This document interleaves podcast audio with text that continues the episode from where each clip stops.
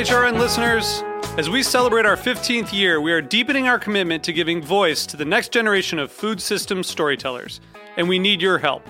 Our internship and fellowship programs help activate new possibilities for underrepresented and underestimated young people through experiential journalism, audio engineering, and production training.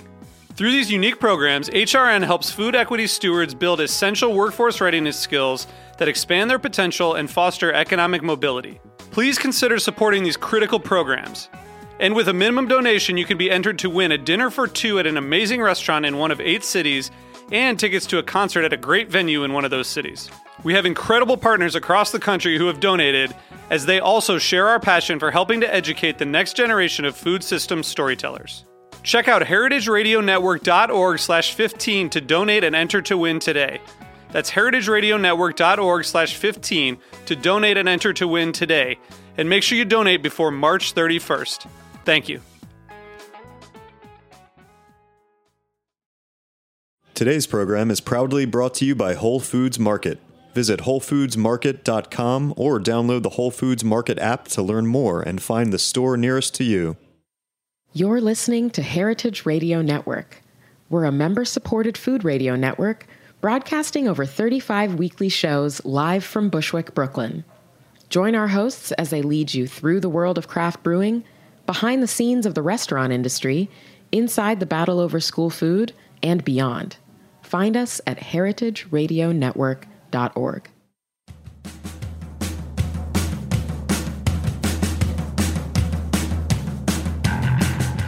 Hello, this is Dana Cowan, your host of Speaking Broadly. On each episode, I talk to extraordinary people who are behind the scenes in the restaurant industry and bring us tales of their successes and challenges.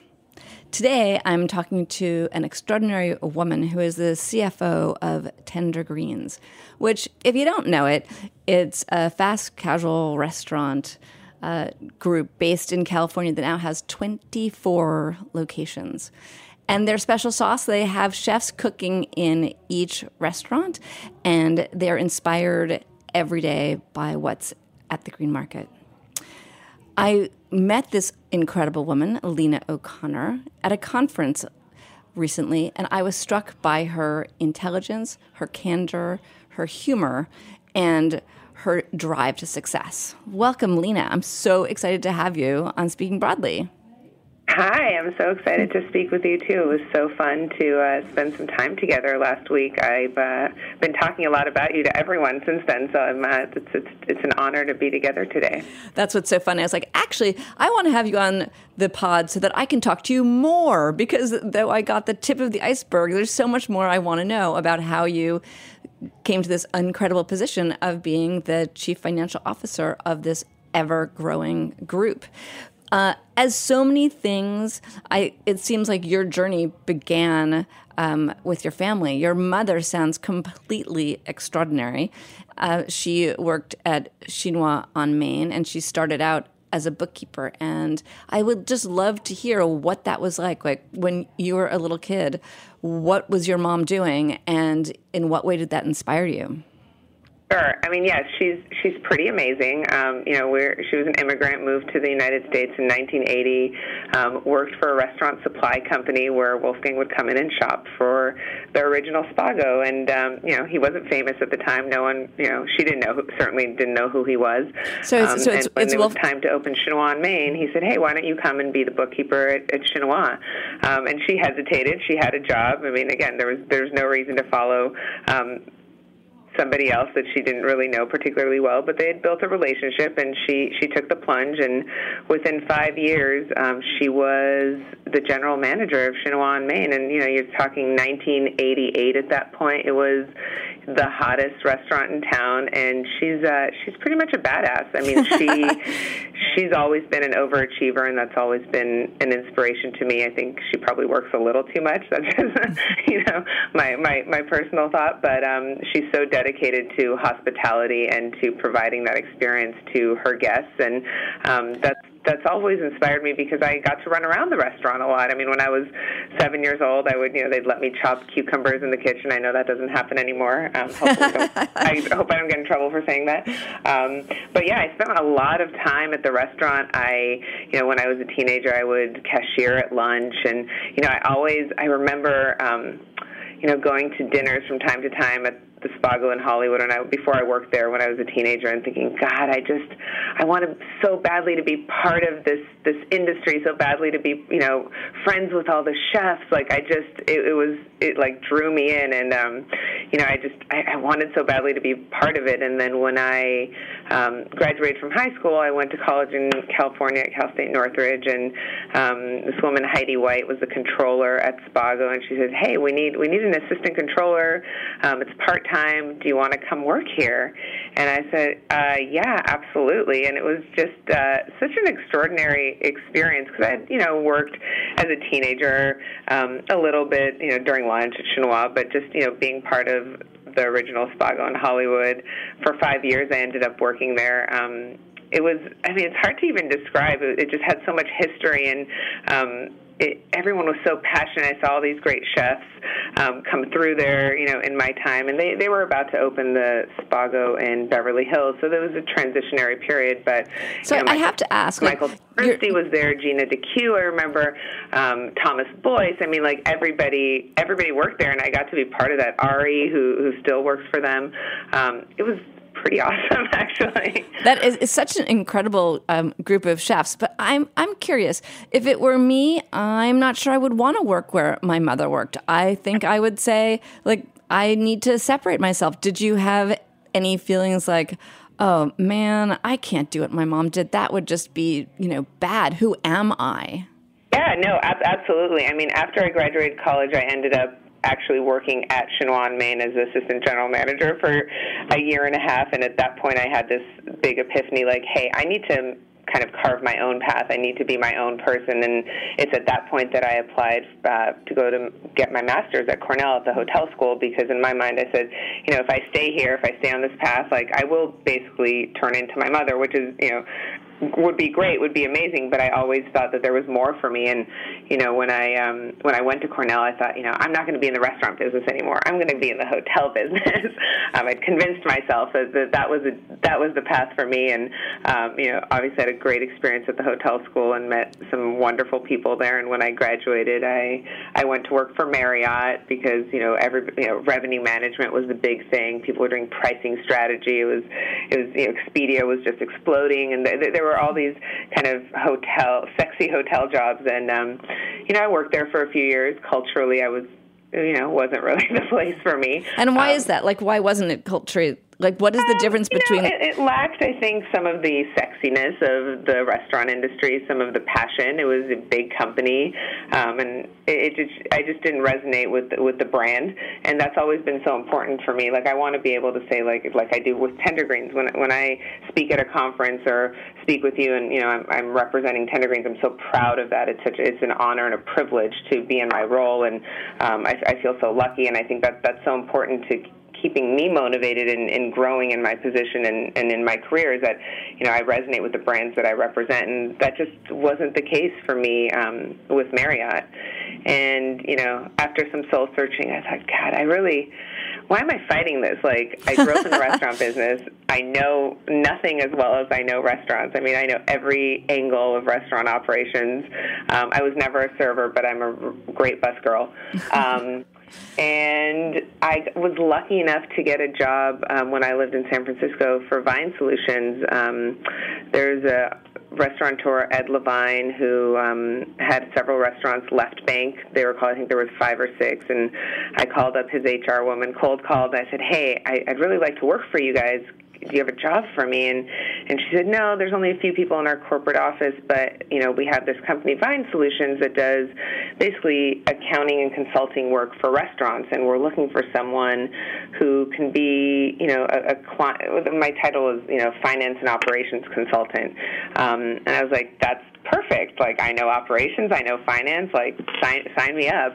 And um, you know, Ed and I sat with uh, with John Priest at the Left Bank in Corte Madera, and they pretty much hired me on the spot. And I was so lucky to work there for five years. I got to work with gosh, like 50 different restaurant concepts in my time there. So I would come in and I would meet with each client every month. We'd review their financials. We'd we'd set strategic goals, um, operational goals to hit that would help them hit those financial goals. And it was um, it was actually probably one of my greatest jobs ever because I could never in a career have experienced um, so many operations, been exposed to so many different operators, you know, multi-unit, independent, high-end. I mean, across the board, and it was uh, it was pretty awesome. Um, so that, that was sort of like your PhD after the master's because you, yes. in seeing so many different um, organizations really up close, I guess at the end of the day, you can advise them and pick what model seems to work for you. But I'm I'm curious about one thing. So your mom was a, a bookkeeper, and you ended up on the finance side. And you know, lots of people when they talk about the restaurants being sexy, which you you do, generally. Uh, people think the chef part is pretty sexy because you're you know forward facing but you chose finance. Was it hard to choose finance? It, did it choose you? How did you end up in sort of accounting operations? Yeah, that's a good question. Um, I don't know. I've always been a mathematical numbers person. I mean, I was a little Russian kid. My extracurricular activity was like a math tutor on Sunday, not because I needed help, but because my parents wanted to accelerate my my math skills. Oh my goodness! Um, and I that that was just, you know, all of my Russian friends did that. We were all um, we were all math kids. We, that was just like part of the culture. I don't know, um, and it was it was so practical. I think, um, you know, as a self-proclaimed. Uh, perfectionist, I think, you know, when it's mathematical or operations, there's a right or a wrong. You know, I think I never viewed myself as a creative person, which is something I'm I'm trying to figure out right now because perhaps I'm more creative than I give myself credit for. But I think it's it's easier when you think, you know, I'm not a creative person, but I know I can get it right if I do it this way, and and I like to get things right. So. um, don't we? Don't we all? I mean, I, I think that one of the um, things about you know growing up, sort of as a human, is realizing that though math may be right and wrong, like in life, there aren't necessarily right rights and wrongs. So, and I think that your role now as CFO is actually a a pretty creative role. Can you tell me what is it that you do as CFO? Chief Financial Officer? Do I do? Um, yeah, I mean, I'm definitely not a traditional CFO. I, I don't have a CPA. I mean, I, I know accounting. It um, came naturally to me, but I'm by no means, you know, the best accountant out there, and I, I own that. Um, I've always tried to kind of weave finance through everything in the operation, and I think that's what's made me pretty effective in my job because right now, you know, I work closely with supply chain, I work closely with real estate, I work closely with the development team, um, I work closely with operations. So I try to kind of get involved in, in everything, and some sometimes that's great for people, sometimes that's not. um, but I but I truly love operations, and I and unfortunately, you know, it's it's not all unicorns and rainbows, and it's not all glamorous and sexy, and you know it, we're we're running a business, and so trying to teach people how finance and and um, you know financial performance weaves through everything has has been um, a passion of mine. And I you know started you know just to go back a little, you know Tender Greens was a client of mine, and um, you know in the early days when I was uh, working with them on a consulting basis, a lot of what I did was just um, teaching everybody, teaching everybody financial literacy, teaching everybody how you know their actions as a chef impacted the financial performance, and you know people don't really want to think about that. And uh, you know, I, I'm actually I, fascinated joke, by um, that. You know, and sometimes chefs don't care. I used to work. I used to work with chefs where they, I'd say, "Listen, your food cost is like 37 percent," and they'd be like, "Yep, that's cool." I'm like, but you know, you spend all this money building this restaurant until you pay that back. You ha- you're not actually making any money, and they're like, "Yeah, but you know, uh, I want this menu and I want this special design," and you know, nobody wants to think about the harsh reality that you do take investor money and you do have to pay it back.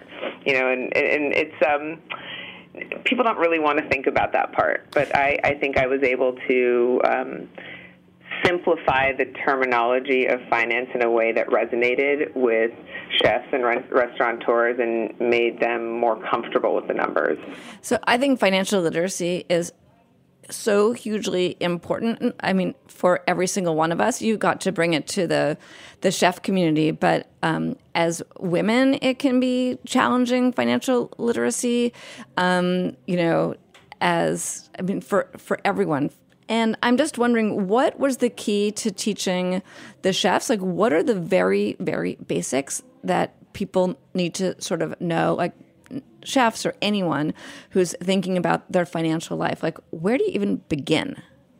I mean, I guess it depends on what they're thinking about. If they're thinking about, you know, opening a restaurant or you know their own personal, you know, financial position, you know, it's it's it's hard for me to say like where do you begin because it's it's always come naturally to me. So the way that I approach it is I'll, you know, I'll sit down and say like, where where are we struggling? Here are the results. The first step is really, you know, seeing the full picture as it is, like all honest, like no BS. The financials have to be accurate, and say, okay, here's where we really are. What do we want to tackle? If you know, if food cost is your issue, okay, well, there's a lot of areas where that might be um, that we could address that could help. That are you are you ordering too much? You know, I always have this theory, and this kind of actually came from Ed Levine. You know, if you have three cases of avocados and one falls on the floor and rolls under uh, on the floor and you're like, ah, I'm too busy, I'm not going to grab it. You're like, okay, fine. But if you have one case and you know it has to last you through the, through the shift, you're going to be more mindful. You're going to say, oh, I don't want to, I don't want to lose that avocado because I need it. And and it, it can be little things like that. And so that that's kind of how I started. Is like very like baby steps. Let's think of small strategies that are, don't mean like change your menu. It doesn't mean change, you know, the product integrity. Like how can we do little things to actually, you know, secure our financial position? And um, and people like that because no no chef wants to be told, you know, well you can't use you know those truffles or you know you just spent a whole season coming up with your fall menu and you know it's too expensive so you can't have it. So let's be creative in how we can you know meet our financial goals without um, compromising the menu. And you know working with with Eric at Tender Greens, I mean we put so much emphasis on product integrity. That's just one area where it's it's non-negotiable. You know, I I joke. You know, one year Eric was like, "We're going to use heirloom tomatoes for the whole season for the whole company," and and I tell him how much that's going to cost, thinking he's going to say, "Okay, we're not going to do it," and he's like, "Okay, understood. We'll we'll figure it out somewhere else," and and we did. Um, so it, it depends what's most important to you know the restaurateur or the chef, and you know you can't have it all um, I think that's an unfortunate reality that people don't always want to face, um, and you have to make some sacrifices. It's just a matter of figuring out um, which are the right ones. So, if I was going to stra- extrapolate it to um, the real world beyond chefs, right? And you're trying to run your own life. You're basically t- saying take a really hard look at the entire picture and where you're um, letting something roll, whether it's an avocado or you know a haircut, like where you're like, oh, it's okay, I you know it, it doesn't matter, and know that every single decision you make matters, so that you can make sure that the um, overall equation works. Like you just have to compromise within a whole. And I think a lot of people don't step back to see the bigger picture um, and to realize that they don't have to d- deny themselves, they just have to make trade offs. It's sort of the same thing in dieting, you know, like you don't have to stop eating, you should just maybe eat less of something. In this case, spend, exactly. spend some exactly. less, spend maybe a little bit less money. Um, we're going to take a quick uh, break here. And um, after this commercial, we're going to be back with Speaking Broadly, Lina O'Connor, who is telling us about the role of Chief Financial Officer at an incredible restaurant group. Stay with us.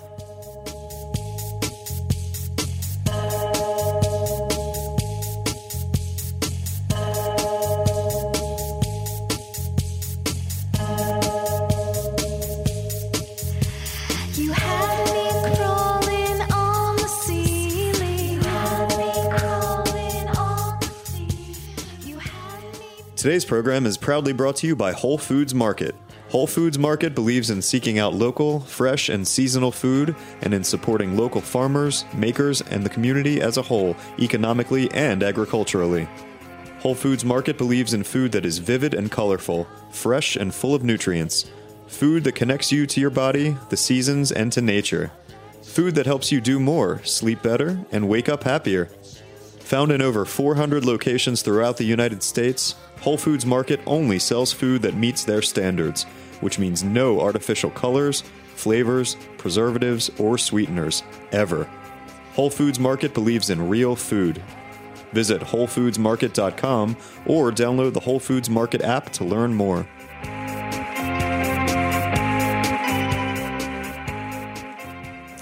Hello, this is Dana Cowan, and welcome back to Speaking Broadly. Today, my guest is Lina O'Connor. Lina, I can't wait to hear about the deal that you helped negotiate between Tender Greens and Union Square Hospitality Group, because that was a big deal getting investment from Danny Meyer. And, you know, in all the press releases, you're, you get the credit for that. What was that like? Um, it was it was pretty amazing. I think you know we were very lucky to meet Danny, and it. Um, and and also Josh Golden from ACG, and it felt like like family.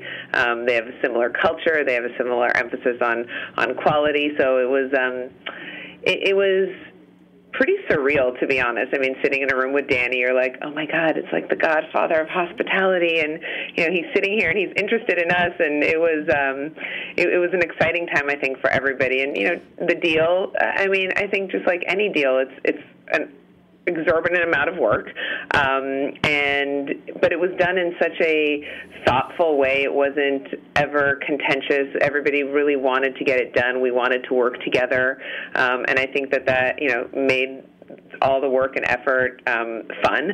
But you know, it was it was you know a very.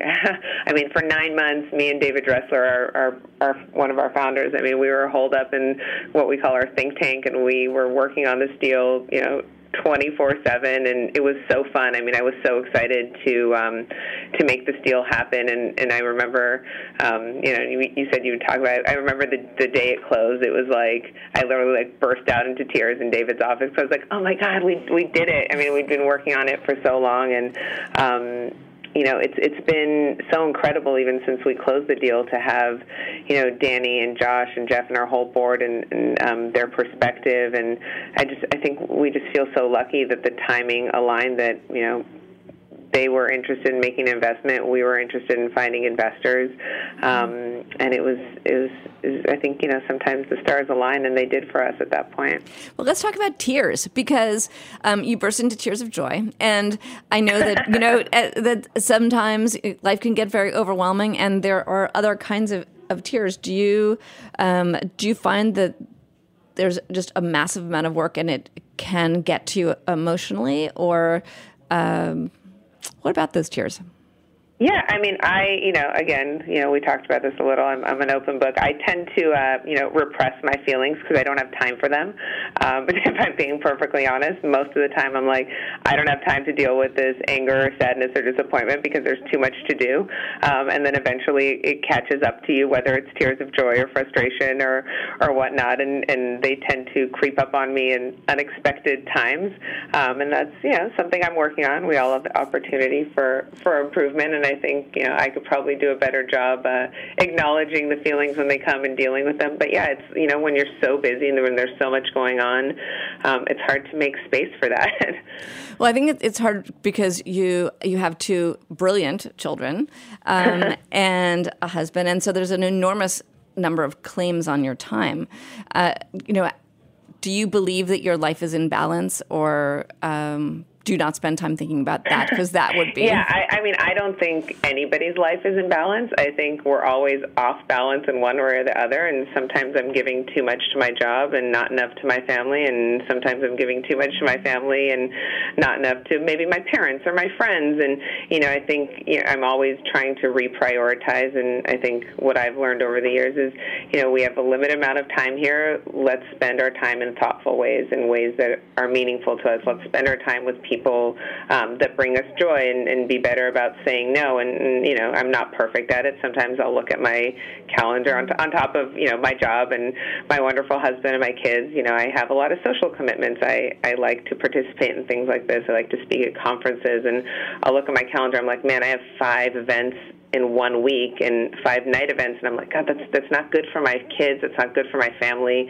I shouldn't have said yes to all of them. And but I want to do all of them. So it's it's it's always a little bit of um you know push and pull and trying to uh not feel guilty for you know missing the event or missing bedtime right? I mean it's it's um there's no perfect formula. It's I mean I've had that struggle myself. I I always felt like um at food and wine uh, I always could do more, and at home I could always be there more. And I felt like that was probably, you know, for me that was how the universe stayed in balance. That both were cheated. You know, if if one felt like it wasn't cheated at all, then um, I was probably hurting the other. So having work and home in some sort of both slightly deprived seemed to me yeah. to be um, like the best I could hope for, and also showed that I just had, you know, a, an ambition to do the most uh, possible. Which it sounds like you're you're going as you're. I think, frankly, you're going much harder than I am. Five things in a week. That's a lot. Lots. I know you do lots of travel as well. Um, you've talked a little bit about personal growth and and change, and you're up for an open to that. Um, I know that you had a, a, bat mitzvah recently, and you're not 13. So I, um, I'm just. I, I, I'm, a, I'm a multiple of 13, so I, I, turned 39 this year, so I figured it, was, it would be appropriate to, to have a bat mitzvah. Um, you, put, you picked a good year. But um, what what motivated that? Because I think that's a, unusual and really wonderful. Yeah, I mean, I think you know, I'm I'm wired to pursue personal growth, uh, really growth in all areas, and um, I enjoy challenging myself. And I I was at a point where I felt like you know, despite everything on my plate, everything was familiar, um, and I, I really wanted to find something that I could go deeper. I, I'm, I've always been kind of searching for like depth, right? I mean, I'm doing a lot of things, but I wanted to go deeper. And you know, my kids went to Jewish nursery school and to Sunday school, and um, you know, I did not grow up, you know particularly religious. We were somewhat observant, but it, w- it was a complicated relationship um, with Judaism because you know my grandparents were Holocaust survivors. My parents lived in communist Russia, where religion was completely repressed, so they could not be practicing Jews. And so when we moved to the United States, it just wasn't a priority for my family. Um, you know, and then as I had kids and I was trying to give them a Jewish education, I I realized, you know, hey, my my kids are more involved in this than I am, and I, I felt kind of like a fraud. I was like, I was sitting there at services, you know, the two two times a year you go to services for the high holidays. And i'm like i don't know any of the prayers. I don't know any of the songs. Like you know if i'm going to do this i need to be authentic. Like i can't I, I, it can't be BS. I can't be just pretending to be a Jew. I need to understand more about the history of our people and, and where we came from. And um, actually, my good friend Dana Kibler, who's also a female CFO, there's not a lot of us, um, she reached out to me. She said, "Hey, there's this B'nai Mitzvah class. Should we do it together?" And I just I jumped at it. I'm like, this. I, I didn't know that that was what I was looking for, but when it came up, I was like, this is it. This is exactly what I need. Um, and it was a big commitment. I mean, we studied for gosh, seven months. I taught myself to read Hebrew. Wow. I ultimately chanted from the Torah without vowels. I mean, it was like this crazy out of body experience, and it was. I was more proud of myself for doing that than many of the other things that I've achieved because it was, it was so hard, you know, as an adult to learn this complicated language, to um, you know dedicate the time. But it was uh, when I was learning Hebrew on the weekends, I was so happy because like I had to work so hard to learn it that I had to turn my brain off from everything else. Like I could not think about anything else, but I had to be so focused to learn this like crazy language. It sounds like that's actually like a med- um, form I, of meditation. I enjoyed that that outlet, that that opportunity, that that permission to focus on something that's just for me. It does sound like a, a, form of meditation, really. I mean, the goal in meditation is to, you know, be able to focus completely, and it seems like that just shut the shut the world out for you. Did did you find that it connected you or made you more curious about um, the Holocaust survivors' stories or your parents' own stories? It's interesting to me that they came to the states and, you know, religion became de-emphasized because, of course, it would also be possible to have the reverse occur. So did you? I mean, listen, it, it's complicated. They came here. They had three hundred dollars in their pocket. They didn't speak the language. They had, you know, my mom's brother was here, and that was it. So I think it was also just out of necessity. They just they had to learn English. They had to find jobs. I mean, it was it was so looking back. I mean, how brave of them to leave everything behind and just like show up here and you know, given all. I, let's not go into what um, what's going on in this country about immigration, but um, yeah, I mean, it definitely made me more curious. I my grandparents didn't talk a lot about the Holocaust. It's always been kind of painful for me, and I you know, my grandparents have now passed away, and I regret not learning more. I think everybody regret, regrets something like that when their pa- grandparents go. Um, it was always just so painful that I chose to look away instead of learn more about it. And um, you know, I am curious, and I you know part of my studies weren't just you know learning to read Hebrew, but we did Torah study. We you know read books about Jewish history, and um, it's uh, it's pretty. I, I mean, yeah, it's it's disappointing and and sad and hurtful, and um, I just yeah, I, I probably am still suppressing my emotions about it if I'm being honest. Um, Is there something from um, doing the the Torah study and having this sort of very personal and empowering experience that in fact you translated back to the work that you do? Like has did it change um, your life in some meaningful way? Or do you feel like you just picked up and you know kept going? It was something that you internalized and moved ahead no, it, it definitely. Um, you know, when I finished my my bat mitzvah, I, I de- decided I'm going to continue to focus on Jewish studies. This just can't just be it. So I'm going to go to a monthly Torah study class, which I'm happy about. But then it made me think, you know, what other things are out there that would make me happy? And you know, we spoke a little bit about this in DC. Is you know, I've been so busy doing so many things. You know, do all of them make me happy, or am I doing them just because I should be because they're cool because it's such a great opportunity. Um, you know, and, and I'm trying to find that next you know, I don't, I don't want to say commitment activity, something that's actually going to bring me the most amount of joy. And that's kind of my headspace after my bat mitzvah is like, let me spend my time doing things that bring me joy, spend my time with people that bring me joy, and, you know, be better about saying no to things that, that don't serve me or my family. And it's, um, it's, it's really, it's, it's easier said than done. Yeah. Um, but I'm, I'm working on it. Think, I'm always a work in progress. I think one of the things that really strikes me is that it, after having had this experience of going deeper, which was very satisfying, you're looking for an, you know another. Um, it's like skipping stones. You know, you want to go to what the the next skip is. You want to um, go deeper so that your life continues to have a deeper meaning. Um, and just, I can just imagine it's like a layer cake. You know, you put down this foundation of the bat mitzvah and then you find the next thing and let's call it you know salsa dancing and then you have that and like you just become a, a richer more amazing cake by the end of it um, I, that, that, that's, a, that's a great analogy yeah i mean we, i want to layer on the flavors i want to um, yeah, I want to do interesting things, and you know, I, I thought I wanted. I, well, we'll see. I, I still might do it. I wanted to do um, Krav Maga because I thought that would, you know, wow. I, I want to be able to like defend myself, and um, you know, I don't know. I mean, we'll, we'll see where it goes. It's it's it's a matter of really like carving out the time and dedicating yourself to it. And I was able to do that with my Hebrew study, and I enjoyed it so much, and it wasn't work. So I'm trying to find that next thing that's not going to feel like an obligation, but just a pleasure. Um, and I mean, one of those things, you know, we talked about this with our with our mutual friend Ellen, is you know supporting up and coming entrepreneurs and um, you know young restaurateurs who are trying to figure out how to make it. And you know, lots of people call me for advice, and you know, I pretty much take anyone's call who's asking for help because I so enjoy. Um, you know, helping people. That that's that really. Um, we talked about this a little. That really brings me a lot of pleasure to help others, and um, I, I'd like to do more of that. So, on that note, I'm there aren't a lot of women CFOs, as you mentioned. Uh, for someone who wants to follow the path that you've taken, what's the best way to go about that? Like, what's your advice to people who they love the restaurant business or they love whatever you know they love another area, but they really want to go up the, the finance side. Like, is that an easy thing to do, or are there obvious stepping stones? It, I, I want to say it's it's really not linear, right? I mean, the, the CFO role is, you know, is so different in every company and every CFO. You can come up through accounting, you can come up through finance, you can come up through operations. There's so many different ways.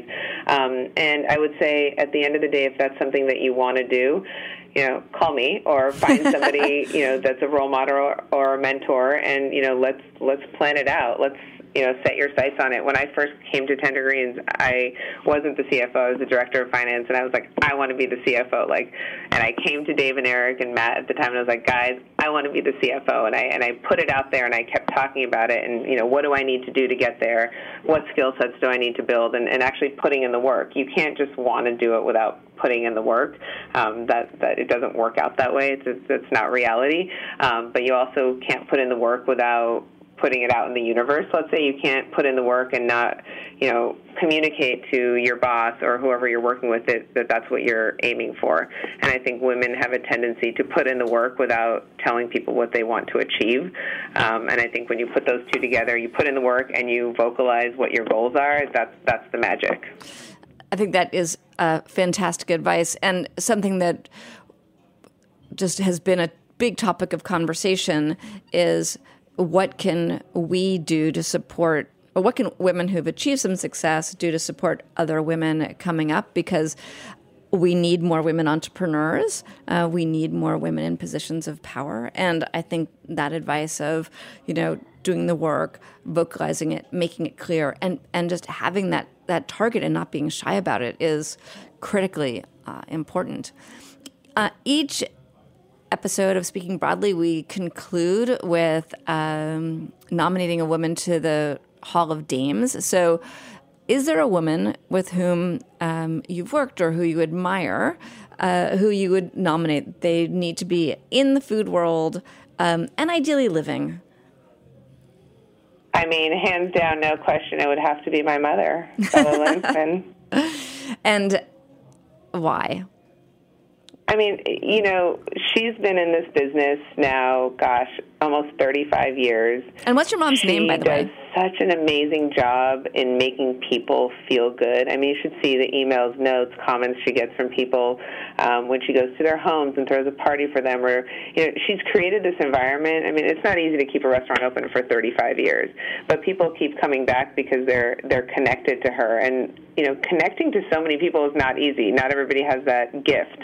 Um, and and I think that's something that I've learned from her and from my experience there is like at the end of the day, we're all just people, and the way that we're successful is we we learn to connect with others. Um, and it's that's a tricky thing in this day and age where everybody's glued to their phones, and it's easier to email or text and pick up the phone and talk to somebody. But um, you know, making that human connection, I think, is uh, is part of her success, and I think is is important to everybody's success in the future. Even though I love my iPhone and it's really important to me, um, but. Uh, we still have to speak to one another. And so, what do you think her secret of connecting is?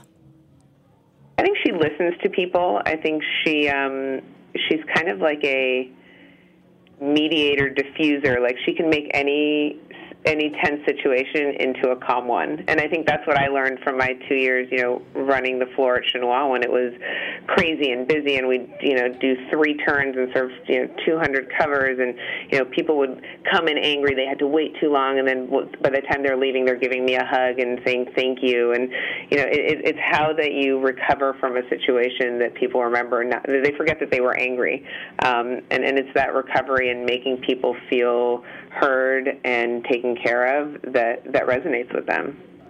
Well, I think that's a, a, beautiful way to end this episode of Speaking Broadly. Um, Lina, thank you so much. If people want to reach out to you or follow you on social, how do they do that? I, you know, I'm not a big social media person, but I uh, I do have an Instagram. It's just at Lina O'Connor. That's it. Really, really creative. um, or you can uh, reach out to me via email. Really easy. Just Lina at tendergreens.com. That's totally simple. And this is Dana Cowin. You can find me at FW Scout. I love hearing your feedback, things you like, things you want to hear more about, people you want to recommend to have on the show. All really great. I want to thank my engineer, David Tadashore, for an awesome day, and my in studio lurker, Carlin. And uh, have a great week, and we'll be back next week.